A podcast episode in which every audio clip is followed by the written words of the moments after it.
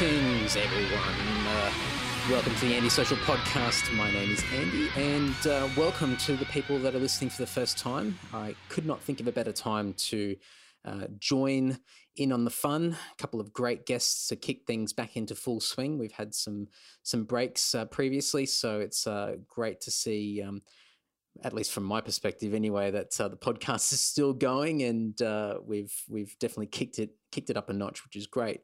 Um, and if you've been listening long term, thank you so much, as always, for tuning in, listening, and supporting in the various ways. Speaking of which, very quickly, Amazon. If you shop on Amazon, you can go to andysocial.net and click on the Amazon portal link. If you are a regular shopper on Amazon, you'll notice that your shopping experience does not change whatsoever apart from clicking on a different link. What then happens is once you order something, I'll get a very small amount or a percentage of what you order. What this does is those few dollars will help fund this podcast. So I've got little monthly expenses and and whatnot to keep this podcast up and running. Uh, it also helps me uh, get around the place and talk to people. Uh, lots of great plans for 2017. I'm really looking forward to taking this to the next level.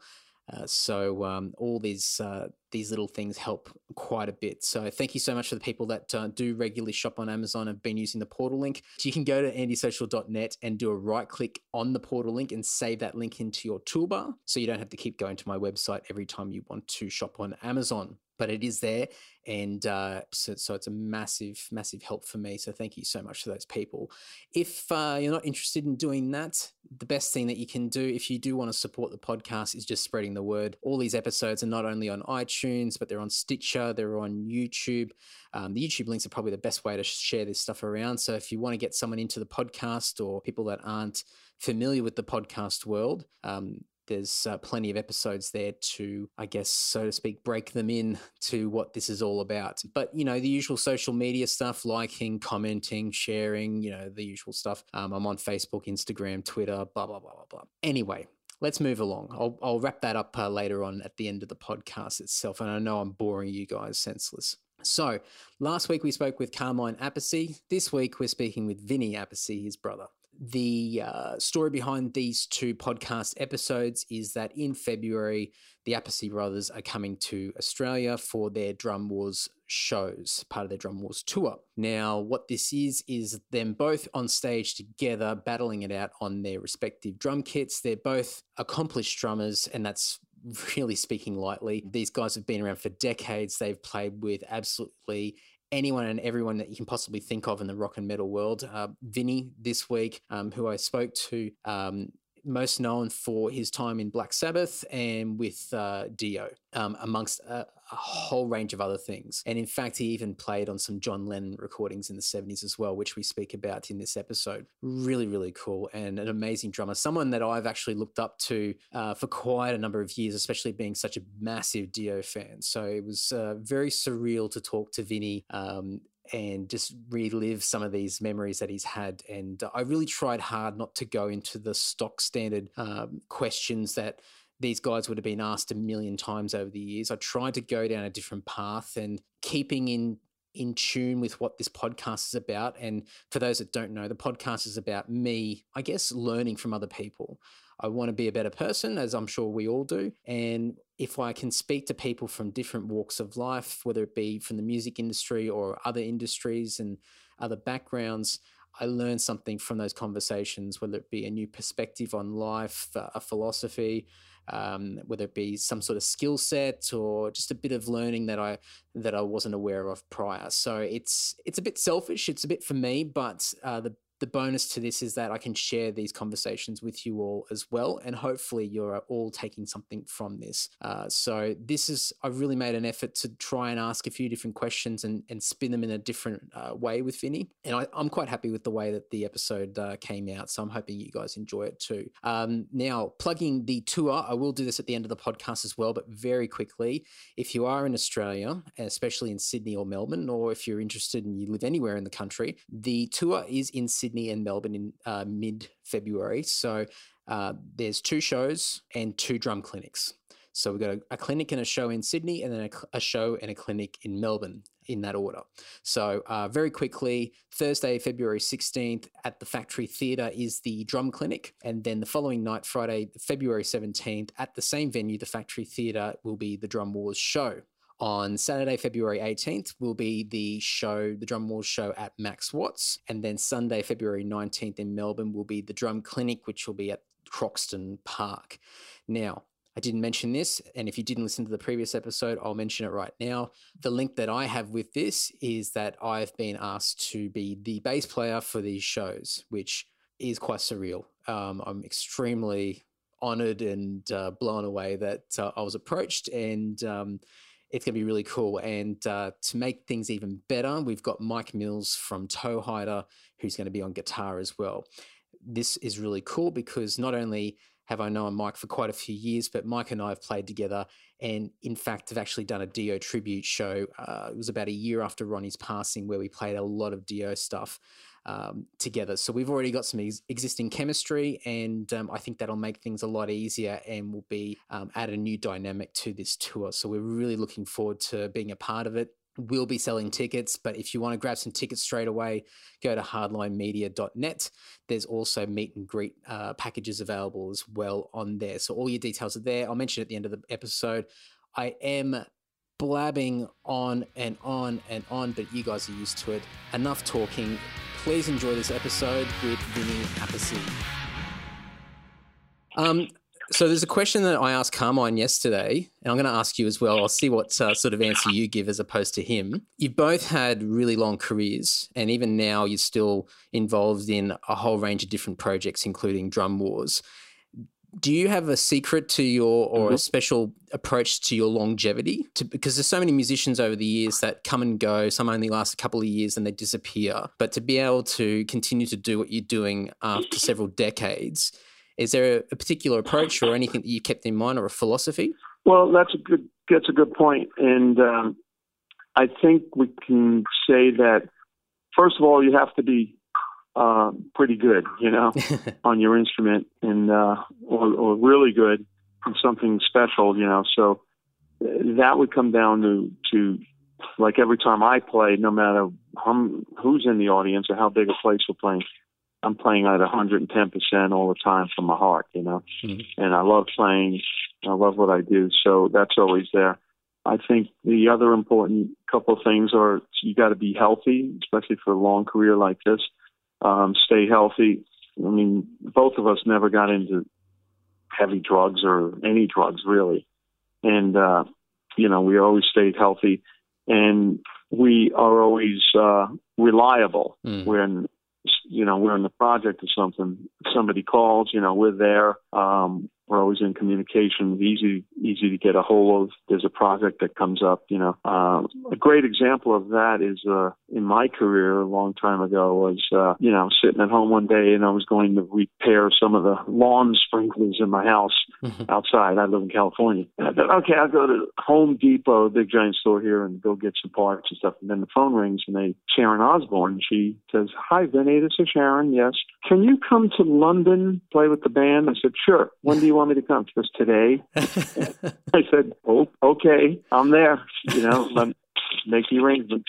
And then four hours later, I was on a plane to London, so uh, to go play with Sabbath, the first reunion they ever did. You know. Yeah. So it's things like that where you have to be available, you have to be uh, ready to, to to go on the drop of a hat, you know, and then uh, be, be able to be reached, you know, because if I didn't answer the phone or didn't respond, it would have been somebody else that went. You know. Yeah. I, obviously, I was the first voice, but so it's things like that. You know, be good, be a great player, and always play from your heart. Believe in what you're doing in the music, and then uh, healthy, stay healthy, and then um, always be in communication, you know, and networking and things like that. Yeah, so, absolutely. And the other thing with me and Carmine is one thing we have in common is we both never stop mm. from when we started. And that keeps you strong. It keeps you road, it's like a road warrior. It keeps you in shape. It's not like, you know, we stopped for five years and got fat. Then I want to get back into it and join another band. We never stopped project after band after band after project, boom, boom, boom. Me since 1970, six is when I really started professionally, you know. So, and even before that, I never stopped. So I never stopped playing. So I'm really strong, and that's a key in a long career. You know, just don't stop. Yeah, that's perfect. And one question I do have about, especially right back at the beginning, one one thing that I always, especially see with musicians coming through now, it's a completely different world than what it was, I assume, back in the early seventies. How did you get your name out there to begin with? Because I know that you did some recordings with John Lennon right sort of back in the early days. How did how did you get your name out there so people knew who you were and could be contacted because after a while obviously you would have a reputation and a profile and people would come to you but initially you would have had to hustle quite a bit um, well see that's that's the thing with networking like you know having a lot of connections and meeting different people uh, I had a band in Brooklyn, New York, and my friend Angelo was playing bass in the uh, in the band. He's he, Angelo wound up being the the sound man and recording engineer for Dio and all the early records and uh and being live sound man for Sabbath too. So he was my best friend. And uh so he introduced me to this guitar player Joey Damber was his name and we had a band together. We had gotten four horn players. We were like a really cool like funk rock band. Mm. And he knew, the guitar player knew Jimmy Iovine, who worked at that time at the record plant as a producer. He was producing Stevie Nicks and Bruce Springsteen. Bruce was just recording his first album there. And uh, so he was doing John Lennon. Mm. And uh, so we got into the studio and did some demos, and the owner of the record plant studios loved us and signed us to a management deal. And uh, he gave us a room in the record plant studios up on the top floor to rehearse anytime we wanted. It was our room. So we moved all our gear there and we'd rehearse every night. So one night, Jimmy called and said, uh, Hey, can you guys come down and do some hand claps for this session? We said, Sure. There was nine of us, you know. So we came down to the studio and we look in and there's John Lennon in the control controller. We go, oh shit. I was like 16 years old. And I'm like, yeah. oh shit, John Lennon. So we did hand claps on the song, whatever gets you through the night. Wow. You know, so that's me and my band doing hand claps. Then we went upstairs to our room. We were freaking out. And uh, John probably asked Jimmy, who the heck was that? Who was that? And Jimmy explained, that's the band I'm producing and blah, blah, blah. And they're upstairs. So a couple of days later, John came to our rehearsal, walks in to see us, and uh, he liked the band. And uh, and from then on, he used to come up a lot. We played pool with him and hung out with him. And then he asked us to do uh, three videos with him because uh, we were right there. It was easy to do. So we did that. Then he asked us to do this live gig at the New York Hilton Hotel, which is going to be televised on TV around the world. And uh, so he picked us to, to, to be his backup band. And then I find out a couple of years ago that that was his last live appearance ever. Right. Wow. So I mean, talk about like wow. Yeah. I got to play with John Lennon. and it was his last gig. Holy shit. So that's perfect example of meeting people, you know, being there at the right time. I mean, what if we didn't rehearse that night? Absolutely. You know, if we didn't rehearse that night and Jimmy goes, oh, I need some hand claps. Let me uh, grab some people in the hall. Mm. You know, we wouldn't have met, we wouldn't have met John Lennon. We wouldn't have been doing these gigs with him and uh, the whole thing. It's, it's amazing. And what a way to start. Things like that. Yeah. And what a way to start out you know this long career is that you you start at such a high point straight away. Um, you know, it's it's yeah. pretty pretty. see, surreal. the other thing was I never went. Yeah, it's unbelievable starting there, and I didn't treat it as a fan. Mm. Like I never, which I should have, and I wish I did, ask him for his autograph. You know, I wanted him to feel comfortable around us. Like, yeah, we're you know we're your friend and we're fellow musicians, and you know obviously we know who you are. So I never, none of us really, as far as I remember, you know, acted like a fan. We just acted like, okay, you want us to do the video? Okay, you know, let's work together and blah blah blah. As, as professional musicians, you know, I'm so sure he felt comfortable. Yeah, I'm sure he appreciated that. I mean, that's obviously why it worked to the extent that it did. But now I wish I had that autograph. Absolutely. It's, I mean, you said it before, networking. I mean, especially now, I think so many people rely too much on the internet and just contact people in this digital world to try and uh, hook things up and it's it's important but i think the whole face to face of building relationships with people is just so underrated these days and i think people need, need to take yeah. a step back and, and look at um, you know where to find opportunities and sometimes it's just getting out there and talking to people and and uh, and then those opportunities may right. may pop up. Yeah, like when I joined, I was asked to join Black Sabbath. It was uh, they got my number from I think Warner Brothers or something. Heard because back then, at that point, I had a couple albums out with Rick Derringer, so I was getting a little name built up. And then, uh, so for me, uh, I got a phone call from the tour manager, and then he invited me down to come to the hotel and meet Tony Iommi. Mm. So, you know, it wasn't like, you know, Tony wanted to meet me first before saying, yeah, come join the band. You know, mm-hmm. he wanted to see what kind of personality I had and, and blah, blah, blah. So that's important. Uh, nowadays, the internet, you know, who knows what would happen. Yeah, you look, wow, he's got a good profile picture and uh, that kind of shit, you know? Yeah, it's very different. Very, and some ways it's good and I think there's a lot of advantages, but I think you still you need that balance. You need to still be able to get out there and and meet people and have that face to face connection. Yeah, definitely. Um, you mentioned exactly. before or just just then about uh, getting the call up for Black Sabbath. Now I've read a bunch of different interviews, and I'm pretty sure what happened is you were sort of caught off guard, and you had to go and do your first show in Hawaii. So you sort of had a, a book through of full of notes of the songs, and you had to sort of learn as you go. Yeah, what happened was uh, I met Tony that night. He he invited me down to rehearsal the next day. I went down the next day, met Ronnie uh, Geezer and Jeff, the keyboard player. Mm-hmm. So um, we played. I didn't know any of the songs. I heard Neon Knights on the radio a couple of weeks before, and I just happened to know it was fast. That's the first song we ever played together. Hmm. But I didn't really know it, but I knew it was the tempo and fast song, so I just wrote along with it. And uh, so we we rehearsed, and then we worked on a couple of things. Not long, and then everybody was so happy. Go, let's go to the pub. go have a drink, you know. So we went we went to the pub and that killed some time. And then uh, we went back to rehearse. And then each day we we rehearsed a little bit and went to the pub. Everybody was really happy. But we started to run out of time. We only had four days rehearsing. So um, I was like, oh shit, man, I got to learn all this stuff.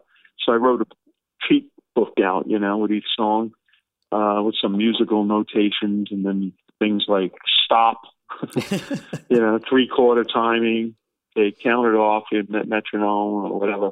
So I had all that written in a book in order of the set. Yeah. And then we played Hawaii. You know, I had the book next to me, and then it started sprinkling and raining a little bit. The wind picked up, so the after about four songs, the book got all wet and all soggy. You couldn't read it and was like, oh shit. So now we had to just wing it, you know, from memory and looking at each other, which we did. And we got through it, you know. and the book, I signed it and threw it out in the audience. I should have saved it. Who knew it was part of history, kind of, you know. It's but uh, yeah. I threw it in the audience and uh, somebody's got it. I don't know who. but that was my book. And, and at least, I mean, I think the big thing when I read that initially was you know so many people wait until everything lines up perfectly. They want to make sure that they can uh, they're, they're 100% capable they're the all the planets have aligned in the perfect formation before they take that step and dive into something. And i think a lot of the time you just need to get in there and just just give it a shot. And i think people usually miss out on opportunities because they're too busy worried about having the perfect set of circumstances to be to take on the next uh, you know task or the next uh, opportunity that comes along. Yeah, I mean it's like rehearsing all the time. You have band that rehearses all the time. And you go, keep playing the songs and playing them. It's really good. And then you keep making some mistakes and people making mistakes here and there. But once you know you go out and there's that gig and you got to play, comes together remarkably well. Like you'll see with us when we rehearse you know, it'll be, you know, sometimes it might be a little overwhelming, you know, but we'll get through it. And then uh, when we get in front of the audience, it'll be like, okay, we're all up here together and uh, kick some ass, you know, and it'll work. Well, on yeah. that on that note, I asked this question to Carmine yesterday, and he he gave me um some an interesting answer. Uh, so with Drum Wars, and you've done quite a few shows so far across the across the world, and you've played with different yeah. musicians in different places. So you've had to go through this uh, process where you've had to come into a setting where you've had to quickly learn or, or, gel with another couple of musicians. What advice would you give me as the bass player uh, to be prepared for either when we get together for that quick rehearsal beforehand or the show itself? Is there anything that uh, any advice that you've got for me personally? Well, obviously, learn the songs and uh, the most important thing is copping the feel. Yep. You know, like we've played with some so many different people, and some of them are just not. I mean, I come from the metal world, more of the heavy rock you know, it's not so technical as it is just the feel and the sound of the instrument, mm. you hmm. know. Like uh, Jimmy Bain, I played with Jimmy Bain a lot with Dio, and he had a lot of clank on the bass and a lot of low end, and uh, it just felt right, you know. He mm. wasn't a technical bass player. Mm. You know, he'd make mistakes sometimes, but it was still it was still that sound and feel that was important. So those are the things that will stand out because obviously if you used to playing more progressive music and cleaner sound and those things are going to stick out more than you can know the song perfectly, but it just doesn't feel like the song should feel, you know. But uh, that's just the way it is, and then we'll all adjust to it, you know. Yeah. Cool. So uh, I think that's the important thing: is trying to cop the feel and you know, there's a vibe on the songs, you know, on the Dio stuff, and there's an attitude. Those things are important as as much as learning the correct notes and stuff. You know? Yeah, definitely. And the sound. Yeah, and uh, the good thing about uh, this tour in Australia is that my background with the band that I play in, we're heavily influenced by, I guess, a lot of traditional '80s style um, heavy metal and and hard rock. So uh, you know, bands like. Uh, yeah. maybe Queensryche, and then even uh, European stuff like Helloween, and uh, and then we even go into a bit of the rock stuff with like Dokken and whatnot. So I've got a bit of that from my background, yeah, and then Mike's cool. Mike's also he's a bit more progressive, but um, he comes from a bit of the old school metal world as well. But the best thing about this, which fell yeah. into place, is that Mike and I have played previously together, and we actually did a Dio tribute uh, show. I think it was a year after Ronnie had passed. It's a bit of a uh, bit of a tribute show. So we went through a whole range of right. Rainbow, Sabbath, Dio uh, solo songs as well. So we've already got a bit of existing chemistry, cool. sh- which should help quite a bit with uh, then gelling with both you and Carmine when we get together. Yeah, yeah, that that should be great. You know, that should be fine. And uh, I, I played on some of Mike's stuff, and you know, it was pretty amazing stuff. And I really enjoyed it, and uh, and his uh, vocals and everything. Uh, it's really cool, really cool stuff. Yeah, so it's just like you know, we'll and we'll adapt. You know, obviously we want the thing, the show to be as as great as possible. You know, and uh, so you know, I like it loud. You know, usually the way we set up is we got the drums in the front, the bass is in the middle behind the drums, so we mm. both hear you. Yep. And then we put the guitar on my right side. I'm on stage right. Gotcha. Because I like it loud. Carmine doesn't like it so loud. You know, I'm used to fucking power. you know, I like to feel power. And I always, we always put the guitar on my side so I can crank, you know, in uh, like a wall of sound, you know. So, uh, you know, but we'll adapt and, uh, you know, listen to the songs. Don't be nervous or anything. We'll have a good time. yeah, I'm really looking. And then, you know, depending depending on how good you guys are, sometimes we go off with one. You know, the one is gone and start playing all over the place. But we'll, we'll, you'll see what happens.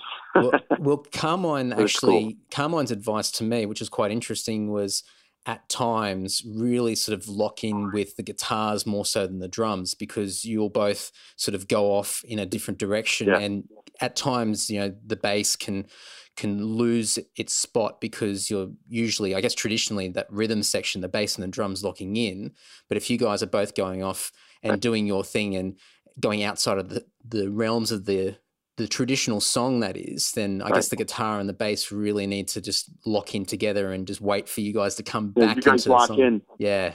Right. Don't when when it's flying all over the place. Don't listen to us. You know.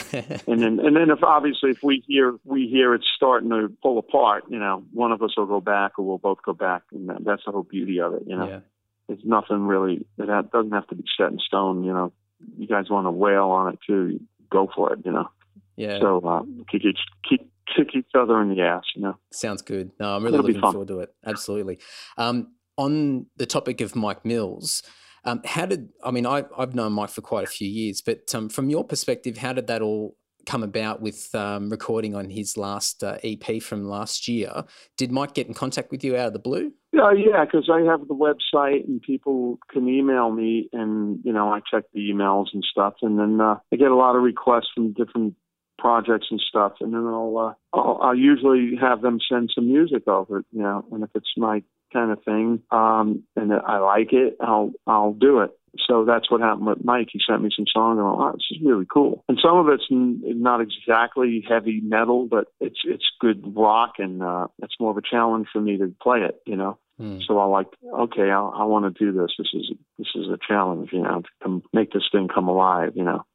So that's how we met, and then uh, I sent them um, some of the tracks, you know, and then I always send the track and then wait for the comments, you know. Just thinking, I put me in it, you know. I don't play, I don't play it so straight. I always put Vinny in it, yeah, because that's why you're called, really. Absolutely. So I'll do that, and then I'll wait for the comments, and I can always fix it. You know, punch in the part if it's different. You know, we need to fix it or something. You know, but I love doing that. I love doing sessions over the, that way. You know, and I'm the engineer too, so I'm I'm running it with a wireless keyboard, and I got my big screen. I'm punching myself in. Sometimes I punch in so perfectly I don't even need to fix it. It's stupid.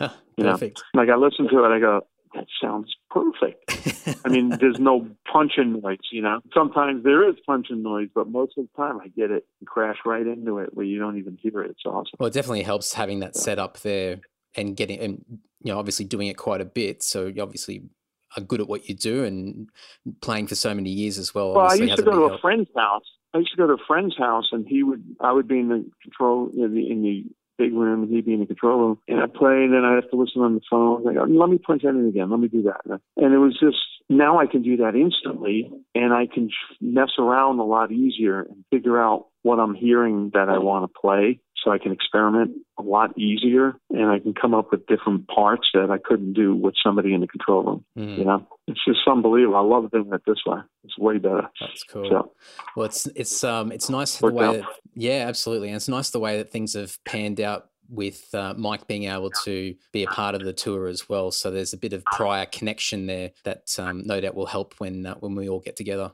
Mm-hmm. Yeah. Yeah, that that should be uh, that should be killer. You know, he's a great player, and um, we're looking forward to this. You know, yeah. I told Carmine, you know, that I played on some of Mike's stuff, and uh, pretty awesome. That's cool. I'm sure he'd be happy to hear that as well. um, oh yeah. You mentioned before about Jimmy Bain, and um, I guess from my point of view, I always I always call myself young and inexperienced. Um, so I, I don't know much about anything at all, and I'm always learning. But one thing that I haven't really experienced, and you certainly have, especially in in the recent years, is that a lot of people that you've played with, and I mean most noticeably be Ronnie and Jimmy that have both passed on. Um, going through that period of time where you've had people that you played with that are no longer here, does it change you personally or the way that you function as a musician or as a professional or anything the such? Because from my point of view, and I've been playing oh, I guess for about 10, 15 years, I haven't really gone through these things, but no doubt later on down the track, these things will will will no doubt happen. Um, but I'm curious, I guess, from a perspective point of view, going through all these different periods and these people, you know, unfortunately passing on, does it does it change I guess, where you sit in the grand scheme of things and how you look at um, relationships or professionally as a musician? Well, I never did before, and then, you know, never really experienced band members, you know, actually dying, you know. So when Ronnie died, it was shocking. It was like, wow, you know, this is who who knew this day was coming, you know. Mm. So uh, so that was like very shocking, and it seemed like everything fell apart. Like now, what's going to happen? What am I going to do? Blah blah blah. But it has this way of working out, you know. And then, you know, time heals, and then the next thing you know, uh, you know, this still playing these songs with different people because the songs are great and people want to hear them, and uh, I'm part of the songs. And so it worked out, and you just accept the fact that well, Ronnie's not going to be singing this anymore. Mm. So there's other people singing it, and uh, nobody could sing it like Ronnie, obviously. Mm. But it, it turns into something else when when you got a, a really like we got Chaz singing for us. He's a really great singer, and he really pumps it out, and uh, he's good. It just it sounds like you know it's him singing it, not Ronnie. So and then when Jimmy died, you know that that was another shocker, and uh, you know it's Jimmy played a certain way and it was very uh, English style with the sound. And he wasn't a technical bass player. He he could plug into anything and sound good. We used to say he could plug into to the microwave and play through that, and it would sound good. I mean, that's the way he was. He'd come down to rehearsals, guitars all dirty and basses, strings haven't been changed in a month. He'd plug in and it would sound like Jimmy. It's mm. amazing. So uh, um, it was just the way he played, the sound that he got. And uh, you know, so now we're we're you know I'm playing with the Last in Line, which is the original. We started as the original Dio band, with Jimmy and uh, a different singer. The singer's Andy Freeman, uh, mm.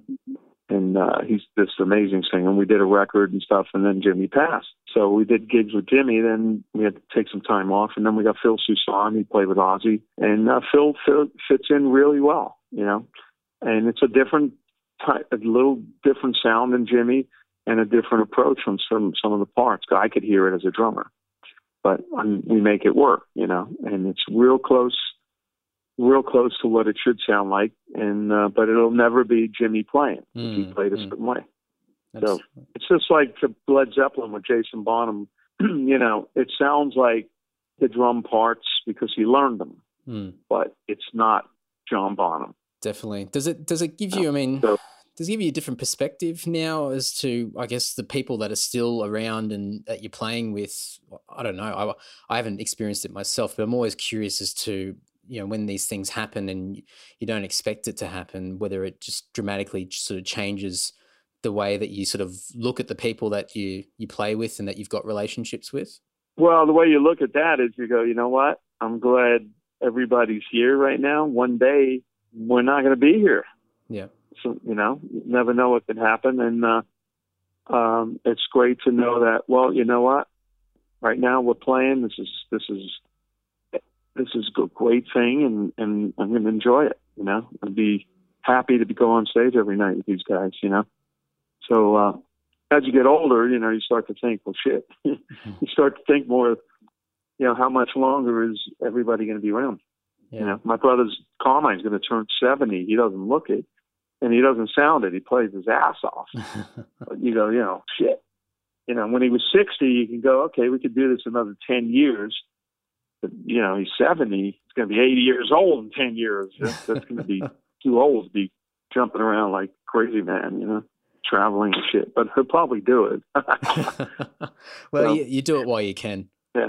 So you just do it while you can, enjoy it. And uh, Gene Simmons said one time, it's an honor to walk onto that stage. It should be an honor for everybody who plays to walk on that stage and not take it for granted. Yeah, know? Absolutely, that's really yeah. cool. Um, I mean, you've you've played with so many people over the years, especially, and the same with Carmine as well. Um, not so much your early influences, but I mean, through the years of working with so many different musicians, were there p- particular people that I guess influenced you along the way? Not so much in the early days, but sort of later on down the track when you were already successful and accomplished. Were there certain people that just came into your life as far as from a musician point of view and even personally that dramatically sort of changed your approach or whether it be to your playing itself or just the way that you conduct yourself professionally as a musician? Well, the whole trick is when you play, you know, with different people is you can learn from everybody. And you, especially when you're young, you should go in with eyes wide open. You know, I went in and played with uh, first the John Lennon thing, and I was like trying to be as easygoing as possible and whatever you know whatever he he wanted to hear i'm there you know and uh, easy to work with. And then when i went with uh, rick derringer he was a true professional. He's been on the road for years making records had some great success and i watched him i went this guy really got his shit together you know the mm. word professional every night he did a guitar solo that was flawless never let anybody down never partied too much and couldn't play never sick and never he was always there. So being in the band with him, we were never let down by that part, that member of the band. So we learned from that. You go, wow, okay. And he could teach you a lot of things in the studio, out of the studio. So all the things you go through go and especially with people that are uh, successful and have a career, you go, I'm going to learn from this, you know. And then Sabbath, you know, why are they so big? Why is it that uh, we're filling arenas and shit, you know. And uh, Dio, you know, Ronnie, Ronnie, you work with Ronnie, and there's a there's a certain procedure these guys work at, a way they do things, the way they play, and the way they look at things and deal with business. So there's always something to learn. So even when you're along in your career, um, unless you got your own major thing going on that's totally successful, uh, there's always something to learn. Mm. So that's a good point. Yeah, absolutely. No, it's some something that I'm always interested in meeting new people and whether it be you know performing or just you know socially and whatnot, I'm always looking for a new perspective or a new uh, thought or something that might just swing me in a different direction, something that I didn't know before, whether it be a technical skill or or even just a I don't know, just a new outlook on on life from from somebody else. So it's I'm always interested to to see the way that um, other people have sort of picked things up as they go throughout life. Yeah, that's a good good point. You know, you should do that and uh, just watch what other people do. That especially people you respect. You know, like with, with Ronnie. You know, uh, the first gig had I been backstage and he's going, "Oh shit, man, I don't feel good. Fuck, I don't know how I'm going to get through this. Oh crap, shit." Yeah, it would have been negative all the time. I would have went, "Holy shit, how does he?" That's what happened, but it was never like that. It was like he didn't. He fucking totally confident. Didn't warm up, nothing. Totally, total confidence, and uh, didn't want to let anybody down. Mm. Went out and did 110 percent every night. So you go, well, shit, that's the way to do it. You know, and, And that's that's where and you that's, learn. and that's that's why he was what he was, and and and even now, like just with so much respect and legacy that's been been left, and a lot of that would have come from just his approach, I guess. To well, he took he he took the time for his fans. He loved his fans. Yep. You know, one of the first things I saw was you know riding the limo outside of the arena going back to the hotel and it's cold out and people are waiting for autographs. He stopped the limo, got out and signed everything. You know, he cared about his fans. He knew people by name. He'd remember you. Mm, He took the time. He loved everybody, and that uh, built a, a, a strong fan base where he just you could tell he loved what he was doing. He loved his fans, so that's the thing to do. You don't just go fuck them. and Just go to the hotel. You know, yeah, people waiting out in the cold. On the first Dio tour, there used to be like 50, 60 people waiting for autographs in January in in England. mm, And at one point, there were so many people that such a we were so big that uh, we were playing theaters. And Ronnie said, "Okay, after the show, bring them in." Brought them into the theater. They all sit down. We'd be upstairs, drying off, eating, whatever. And then we come down, sign everything, take pictures with him. But he didn't want them to wait outside because it was freezing. So always do that. And to this day, I was just in Europe. You know, I go out back onto the bus. There's a couple of people waiting, freezing their ass off. Oh, shit, you're waiting here? Yeah, sign everything, take pictures. You know, it's an important part of it. Yeah, definitely. It's Take it, care of your fans. it's a, it can be a very small gesture, but it can go a, a long way with uh, with people as far as their memories and what they think. Yeah, of. yeah. yeah, See those people next year, they go, man, you were great. You stopped and talked to me and, you know, you're buying your records and stuff. How could you not take care of them? That's- Great. Yeah. Well, uh, one last question. I'll wrap it up. So, apart from the Australian shows, which I'll plug in this podcast um, later on um, in February, what else is on the horizon for 2017 for yourself or for for the Drum Wars uh, project? What, what's what's coming up in the new year? Well, for Drum Wars, we're planning some more uh, dates and uh, uh, possibly going to Europe with that, and uh, maybe in the spring. So, uh, with that uh, said, last in line, uh, we just came back from Europe, did a month tour there, and before that, we did a bunch of dates around California area, Reno, and places like that. And then we're going back out for some shows in in uh, March, and then in the summer, we're going to hit some festivals in Europe.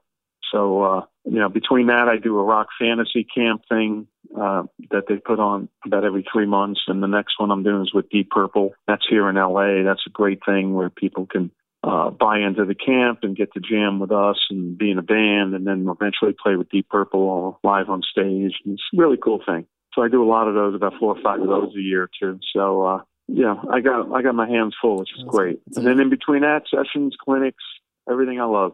Cool. I love playing. An- another busy another busy year ahead. Yes, I love it. Awesome. Well, I'll let you go. Thanks so much, and um, no doubt we'll be in touch via email between now and uh, when you guys arrive Yeah. in the country. And um, Yeah, any absolutely, questions, uh, keep this number. yeah, Yeah. And then any questions with the songs, yeah, get into January, uh, you know, we'll, we'll be in touch and stuff. sounds good. Sounds good. It'll Well, be good. all the best, and uh, we'll speak soon. And uh, very excited to uh, to be playing with you guys next year. All righty, Andy. Nice talking to you, brother. Okay. I'll see you soon, all right? All Have right. a happy holiday. Yeah, you Talk to too. you. Bye-bye. Thanks, Vinny. Bye bye. Thank you, everyone. Hope you enjoyed that one. As I always say, it was um really really cool. I'm just I'm recording this literally after I got off the phone with Vinny, and um, the same with Carmine last week. Um, just lost for words and a bit of a pinch, emo- pinch yourself uh, moment. Um, I I come from a background where you know performing and being a musician and whatnot. And I haven't really done a lot of the the whole interview style things. And I've been lucky that I've met a lot of my heroes over the years, um, either playing shows with them or just meeting them at you know a festival or a show, whatever it might be. But um, to to be able to talk candidly. And I guess it, it is an interview, um, but I like to try and spin them as more of a conversation than an interview.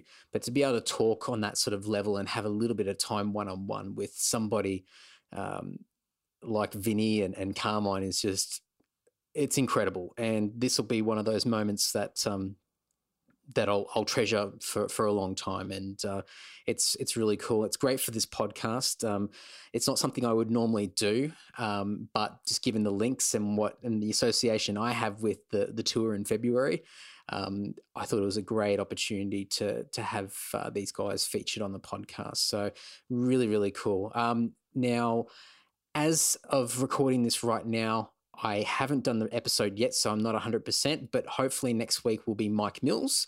I thought that'd be uh, the perfect way to put all the musicians together that are going to be part of this tour and do uh, consecutive weeks of uh, talking to each person.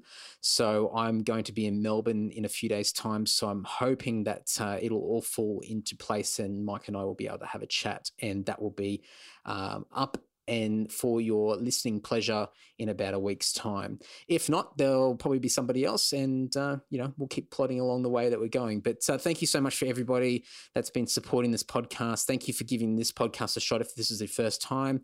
Uh, Drum Wars, the Appice Brothers tour. It's in February in Australia, in Sydney and Melbourne it, their clinics and shows. You can find all the information at hardlinemedia.net. Um, you can also search for it on the social media cha- channels, especially Facebook. All the info's on there as well. But very quickly, it starts Thursday, February 16th in Sydney at the Factory Theatre. That's the drum clinic. The following night, the 17th, at the same venue, will be the Drum Wars show. Then on Saturday, February 18th, we'll be at Max Watts in Melbourne. That'll be the Drum Wars show. And then Sunday will be the Drum Clinic in Melbourne Sunday, February 19th at Croxton Park. So if you're a drummer and you love the Appice brothers, you love what they do, highly recommend you go you go to the clinics, especially and the shows as well. Um, if you're just an Appice fan or you're a fan of the bands that they've been a part of over the years, I recommend just going to as many of these things as possible and maybe making a weekend out of it and getting on a plane and and traveling either up to Sydney or down to Melbourne. Um, we'll be we'll be doing it. We'll be uh, around, so it'd be cool to to see some of you guys and um, and experience. Uh, the Appice Brothers show with uh, with all of you people as well. So um, hardlinemedia.net. I'll continue to plug uh, tickets and the tour in future episodes leading up to the shows in February. And um, that's about it. Uh, YouTube, Facebook, Instagram, Twitter. I'm everywhere. You just search for Andy Dowling. And any way that you guys can support the podcast will be greatly appreciated. Until next week, take care, guys. And thank you so much for the support. Later. You're ready.